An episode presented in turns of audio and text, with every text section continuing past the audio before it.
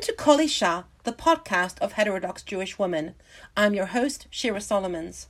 Today I'll be reading an article I wrote in February 2024. In it, I discuss the challenges faced by diversity training after recent revelations that Islamists are now dominating training to do with Islamophobia. In the notes, you can find a link to a written article which has hyperlinks to all sorts of sources. So please do look at that. Enjoy. Can we mend diversity training? Organizations such as Mend and Stonewall can no longer be allowed to dominate diversity training. The potential solution may surprise you. An article by Shira Solomons, published on the 29th of February 2024. The Jewish Chronicle revealed this past week that MEND, who are known Islamists, are being hired by universities, by police forces, and all sorts of people to provide diversity training against Islamophobia. This has been criticized because MEND promotes many beliefs that are widely held to be offensive. For example, their director called Jihadi John, the ISIS murderer, a beautiful young man, and they have hosted speakers who have promoted homophobia and legitimized the killing of infidels. In spite of this, MEND co founded Islamophobia Awareness Month in the UK and it is hard to find diversity training materials to do with Islamophobia that do not quote them.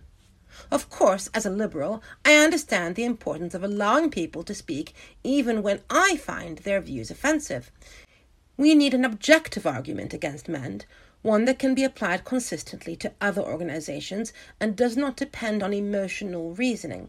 Otherwise, it just becomes another conflict in identity politics, and trust me, Jews as a small minority can never win at that game. In this article, I argue that there is a strong objective argument against the involvement of organizations like MEND in diversity training. This argument requires us to understand the difference between diversity training, as commonly practiced, and other sorts of training and education where we can be more relaxed about the moral character of the speakers. Expressions of quote unquote offensive and contentious views by those involved in diversity training are not equivalent to those made by academics or by members of the public. Moral power as I argued previously, within an academic setting, it is very important that people can say all sorts of things that we might find upsetting, short of actual harassment, incitement, etc. The only caveats are that one, you must respect the academic process, meaning that those who challenge you within reason are not punished or silenced or abused. And two, you should not engage in outright falsehoods, and if you do, Rule 1 means that you can be challenged. So, if somebody from MEND wanted to come and do a talk at a university, as long as there wasn't good reason to fear that they would engage in incitement, such as threatening homosexual students on campus or encouraging others to do so, they should absolutely be allowed to speak. I would defend their right to speak, providing that there were strong academic sanctions against any students who shouted down, threatened, or otherwise bullied those who disagreed with the speaker.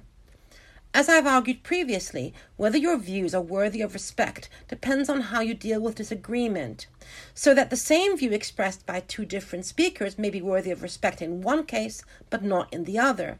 If you cannot behave in an appropriate manner for a member of the Academy, then you have no business being at a university. It's not about what you believe, again, failing things such as incitement. But that's not what we're talking about here. We're talking about diversity training, which is moral training. Now, moral training is very different from academic engagement. We are talking about being educated to make a judgment so that when we hear someone speak, we know whether that speech is or is not prejudiced. We are being educated in how we should or should not speak about a particular group, how to avoid causing offense, and how to recognize what is offensive in the speech of others. Unlike a regular teacher, a diversity trainer has ideological authority over you. You are there to be educated in the correct beliefs. Those who refuse to be educated are labeled as morally bad, they are bigots. Within an academic setting, if somebody says something contentious, you're allowed to argue back. Not so when you are being taught not to be racist, homophobic, transphobic, Islamophobic, or the like. This is akin to how, in the pre liberal West, people were taught what religious beliefs to have, and if you did not believe the right thing, then you were bad. You might be damned, or worse yet, tried for heresy. Of course, the consequences today are not as serious, at least in the West, as in pre liberal times, but people can lose friends and livelihoods for failing to agree with such training. Hate speech can even lead to jail time in some cases, which means that those who define what constitutes hate speech possess real power, which, like all power, can lead to abuse. Of course, you may argue back that it is good not to be prejudiced, and such training is merely teaching people how to be better people. And most of the things people are taught to believe in such training may, in some cases, be good and correct. The motivation for such training may be entirely benign to increase social solidarity and reduce hatred between groups. It is wrong to be prejudiced to judge people by the color of their skin, or by their religion, or by their sexual orientation, etc., and not by the content of their character, of course. But surely we know all that without specialized training. Even given that the beliefs taught are good ones, we have to ask in a liberal society, is it ever, number one, appropriate, or number two, effective to hold training sessions where you force people to pay lip service to a belief that you wish them to hold. Certainly, outside of insular communities, this sort of thing has limited effectiveness when it comes to religion. So many people have gone through religious indoctrination and then rebelled against it. There is now significant evidence emerging that diversity training is often ineffective or can even backfire, as people find any sort of indoctrination to be oppressive, and training can even increase divisions between ethnic groups. But leaving aside the issue of effectiveness, the power differential raises enormous red flags. We all know that power corrupts. Just this past week, Lord Ian Austin was suspended from the Midland Heart Housing Association, where he had been the chair, after MEND accused him of Islamophobia for calling Hamas a death cult of Islamist murderers and rapists. This was apparently Islamophobic because he mentioned Islam. Now, Lord Austin insisted that the criticism itself was offensive to Muslims, as he made a distinction between Muslims and Islamists, whereas MEND was blurring that distinction. In 2021, a teacher at Batley Grammar School was accused of Islamophobia and received death threats after showing a cartoon of the Prophet Muhammad in a class on blasphemy. This was an image that had been presented previously by other teachers. There was no misconduct here. This was clearly an incident of causing offence, nothing to do with hatred of Muslims. Yet to this day, MEND continues to view this as an incident of Islamophobia. The teacher remains in hiding. That Islamists such as MEND have capitalized on Islamophobia prevention to enforce Islamic blasphemy laws or to silence criticism of Islamic extremism should come as no surprise. Neither should we be surprised that organizations such as Stonewall have used LGBTQIA plus diversity training to enforce the view that those who are homosexual, in the original sense of being attracted to members of the same sex, these are quote unquote sexual racists or quote unquote genital fetishists, thus denying the legitimacy of the very group for which they were originally founded. Similarly, Stonewall has promoted the idea that it is transphobic to assert the primacy of biological sex over gender identity, a matter over which, at the very least, one should be able to disagree. Many organizations have now left Stonewall's diversity champion scheme, but Stonewall remains a major provider of diversity training even now, and many still accept its guidance unquestioningly. Individuals or institutions Most providers of diversity training would probably admit that the main effects of their training tend not to be on changing the minds of individuals, but rather to reduce what is viewed as institutional bias. Thus, businesses receive advice on how to reduce structural racism by changing hiring practices and, for example, adopting more flexible dress codes regarding hair care so that black employees are not wrongly labeled quote unquote unprofessional. Businesses receive advice on how to be more trans inclusive by allowing employees to dress in a manner that is comfortable to them, mandating pronouns in email bios, and switching to gender neutral toilets. Schools are encouraged to adopt flexibility for Muslim students during Ramadan to accommodate fasting and breaking the fast. Political parties are advised on how to reduce institutional Islamophobia by, among other things, disciplining party members who suggest that Islamists might have undue influence on this or that politician. Organizations are advised that the Equality Act requires them to prevent employees or participants from publicly stating a belief in the reality of biological sex because this could cause offense. And yes, businesses are also advised on what reasonable accommodations should be made for Jewish employees who observe the Sabbath, and that it is anti Semitic to question whether Jews are biased towards Israel and therefore less loyal to Britain. Now, many of these examples appear to be entirely laudable, but mixed in with them is advice that constitutes a real abuse of power and even distortion of equality law. Stonewall have been particularly criticized for providing misleading legal advice that seeks to change the application of the Equality Act by default to reflect what Stonewall, quote unquote, would prefer the law to be rather than the law as it is. The difficulty here is how to encourage the good practices while preventing the abuses. Keeping out bad actors. Many critics of diversity training respond to the abuses outlined above by arguing that these sorts of training should not happen at all. I am torn about this because I know that there is good practice out there, but how do we keep the bad actors out? Certainly, if diversity training is to occur, the appropriateness test for viewpoints and for trainers must be set very high. When you are not allowed to disagree with them, it really does matter when opinions offend you. If training is of a moral nature rather than being standard education, it is necessary that any views expressed have broad agreement across society and are not contentious. For example, we can all agree that children should be taught to be kind to each other, etc. But again, do we need diversity trainers to learn that?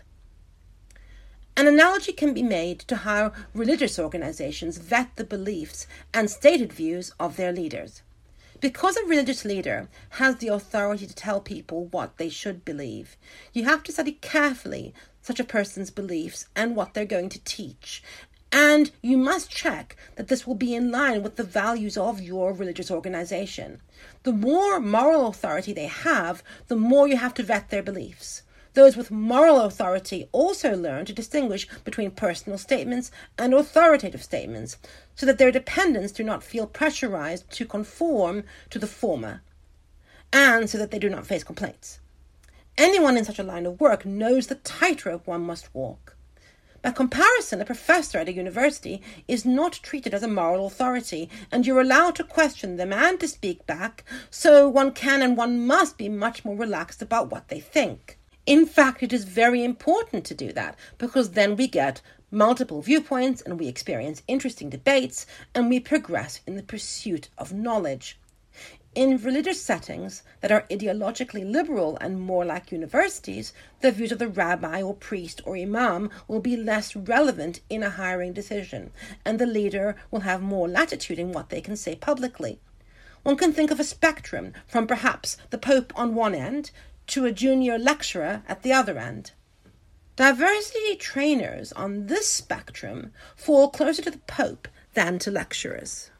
They must be scrutinized in a similar manner to religious leaders, but in this case it is to make sure that they believe in diversity and buy into the core values that make our liberal society function democracy and freedom of expression. If all is as it should be, These are the priests of liberalism the value system that holds our diverse society together. Otherwise, one cannot make an argument for giving such individuals such moral power. It is critical that such trainers do not have a supremacist view of their group over other groups. That they are not just there to promote their own corner and enhance their own power at the expense of others. They must truly believe in diversity so that they do not use their position to promote discriminatory views and stereotypes about other groups. Islamists are therefore not appropriate people to conduct any diversity training, as their belief system intrinsically opposes diversity and, by their own admission, freedom of expression. When such individuals are in charge, we should expect that they will abuse their power to pursue Islamist aims. We should expect that they will gaslight us into enforcing Islamic blasphemy laws, for fear that if we do not do so, we are being Islamophobic. The question to me is whether it is possible to have Islamophobia training at all in the UK, given that the main promoter of such training is not fit to provide it. I want the answer to be yes, but if we push out MEND, how are we to know that the next provider will be any more appropriate? Entryism is a real risk here. A better way religious education as a model. Now, many respond to these questions by arguing for the abolition of all diversity training. Because the risk of such training being captured by bad actors is almost a certainty, and the very notion of priests of liberalism is an oxymoron. If you take that view, where does that leave Jews who want to justify anti Semitism training? What about anti Semitism education? What about learning the history of racism and slavery? What about religious education? Something I believe is very valuable in our diverse society. I must admit that I am actually not sure whether there is any purpose to training that specifically seeks to make people less anti Semitic. I do not see good evidence that such training actually works any better than any other diversity training. It did not appear to make much difference in the UK Labour Party. The worst offenders just left, and when they come back, they will be unchanged or perhaps worse.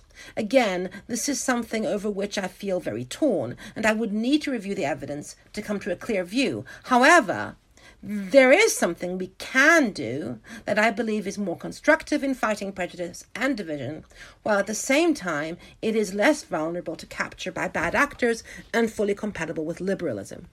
I earn my crust organizing visits to schools. We teach them about Judaism and about Jews and how we live. We do not do anti Semitism training. We teach religious education, RE which is not the same as indoctrination. All good RE teachers understand this distinction, and schools regularly vet RE speakers to make sure that they will not engage in indoctrination. I am not saying that such Judaism lessons are irrelevant to anti Semitism and play no social role. In fact, if you educate people about what Judaism is, about what Jews believe, about the historical and religious connection between Jews and the land of Israel, then that teaching inoculates them against prejudice based on falsehoods. If you have a good understanding of Judaism and Jews, then when Jews are treated badly, when Jews get flack for supporting Israel, people who understand what it is like to be Jewish will be less likely to take an anti Semitic position on things because their knowledge of Jewish people inoculates them against the anti Semitic view. Moreover, having learned about Judaism from a Jew will humanize Jews to them so that we are less quote unquote, the other, and more, quote unquote, the neighbor. The key thing about such teaching is that it does not demand ideological agreement, nor does it shame those who ask questions. Students often ask very difficult and thoughtful questions. In fact, a crucial part of any RE teaching is that you are literally teaching children that it is okay that I believe one thing and you believe something else, and we both respect that difference.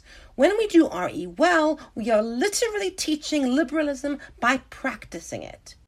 Similarly, if people have a basic understanding of Muslims and Islam, if they know that Muslim women often wear a hijab and why this matters to them, and they understand Muslim sensitivities about pork products, that Muslims feel a sense of brotherhood with Palestinians, so take things personally in Gaza, all of these things will help to inoculate people against Muslim hatred when they encounter it. The best protection against prejudice is knowledge. Good judgment means that we should not prejudge people. The same applies to all sorts of groups within society. For example, I can see the value of people learning that autistic or neurodiverse people often respond differently to stimuli from what others may view as normal. So, particularly, police need to know that if a person becomes very distressed and they might be displaying autistic traits, reacting in the way that you would otherwise consider normal could make the situation worse and could even have deadly consequences. This is psychological education, not training in how not to hate autistic people. I'm pretty sure that almost all quote unquote diversity training to do with neurodiversity takes this sensible form. Also, pretty sure that there is some Islamophobia training that is also essentially RE as outlined above. If so, then good. That is good practice that we should encourage. Just as schools carefully vet speakers who provide religious education, I suggest that we need to vet any organization that seeks to provide diversity education to businesses, government departments, or nonprofits to make sure that their approach is to educate and not to indoctrinate. They must respect those outside their own community or identity group. And importantly, they must also be capable of offering a balanced view that acknowledges and respects other reasonable viewpoints within their own group. This means that anyone providing education on LGBTQ plus issues should be able to acknowledge both that some people are more comfortable living according to a cross sex identity and might find the concept of gender identity essential to their sense of self, and also that not all LGBTQ plus people agree with the focus on gender identity, and many understand themselves as homosexual purely in the sense of being attracted to those who are the same sex.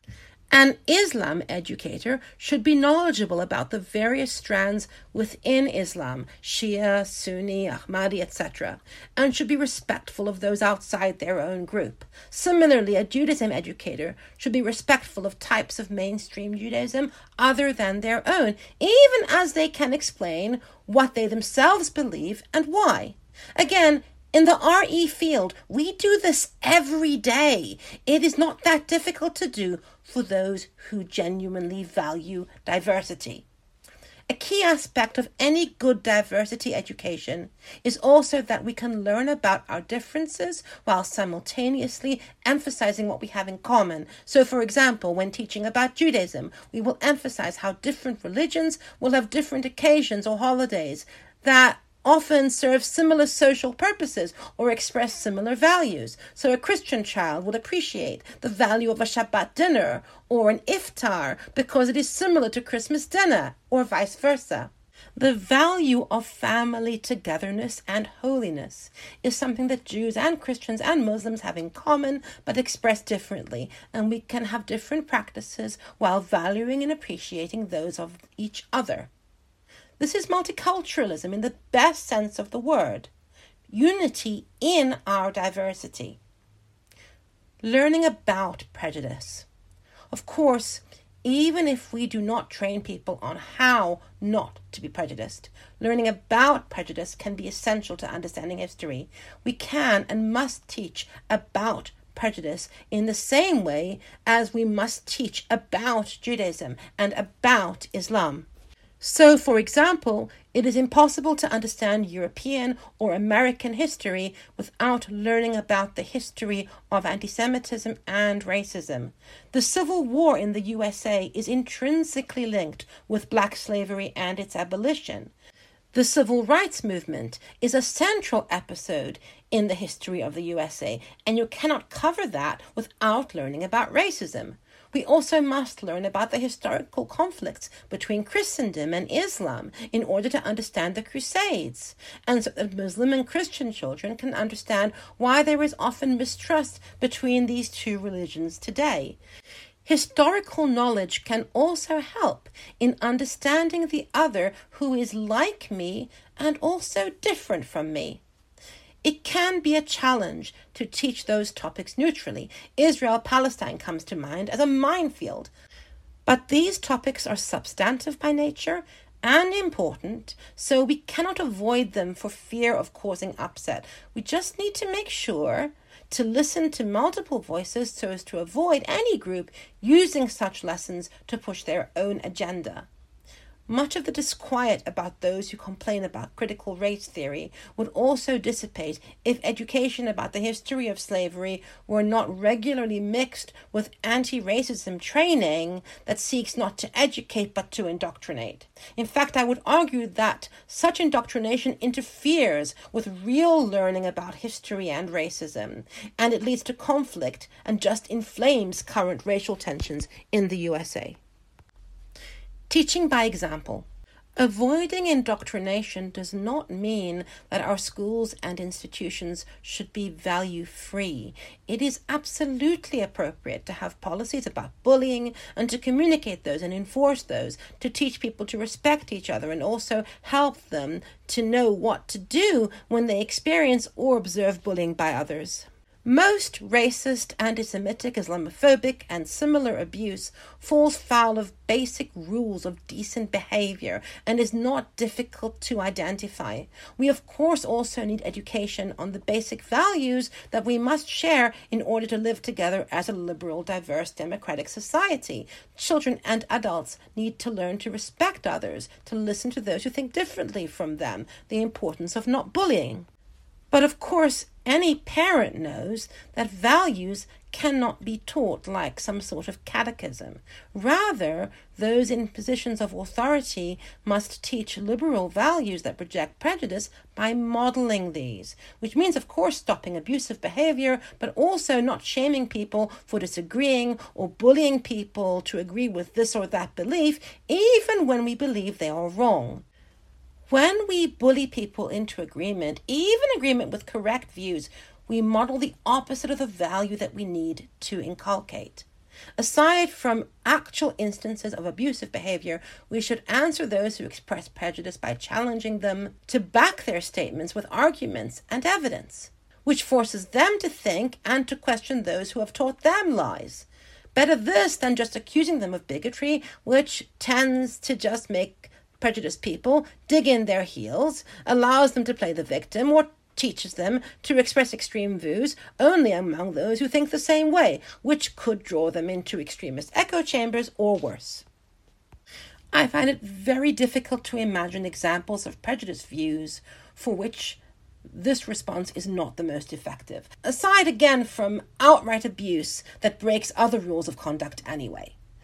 This is also the approach I suggested would have been a more productive response by the University of Bristol to David Miller's extreme statements there. Miller made outrageous accusations about Jewish students acting as agents of the Israeli state. It challenged to back up those claims. He would have been embarrassed. There were no bank receipts from Mossad. However, we do know that there have been real cases of Chinese students literally working as spies to obtain technological secrets in the USA and the UK. Also, in the USA, the Trump administration expelled some Iranian students in 2020 amongst accusations of Islamophobia, and then evidence emerged of a clear terrorism risk from them. These examples show us the dangers of just dismissing claims of dual loyalties and always assuming that such accusations are motivated by prejudice. It is unpleasant when people make apparently unfounded, paranoid accusations, but unfortunately, sometimes these accusations turn out to be true. Most prejudice is the result of ignorance and intellectual laziness, combined with a lack of moral courage to ask questions and risk being proved wrong. This connection between intellectual strength and moral strength to question prejudice cannot be overemphasized. When people are prejudiced, they accept statements that ought to be clearly false, but that seem plausible because they fail to question certain assumptions that they have learned, or they feel moral pressure to believe what their fellows also believe. They prejudge. Thus, the absurd mental somersaults of Owen Jones to avoid confronting the reality of the October 7 atrocities. This flight from reality is very different from making statements that are demonstrably true but might be hurtful or offensive because the facts are uncomfortable ones. In the latter case, it is crucial that those things be, can be said so that false ideas are challenged. The difficulty is to tell the two apart, and the appropriate way to do this in a democracy is open and free debate so that the truth can come out.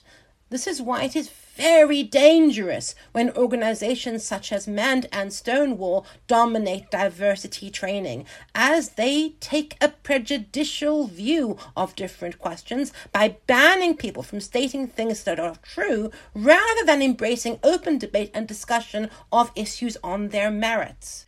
The result is more discrimination and prejudice, not less.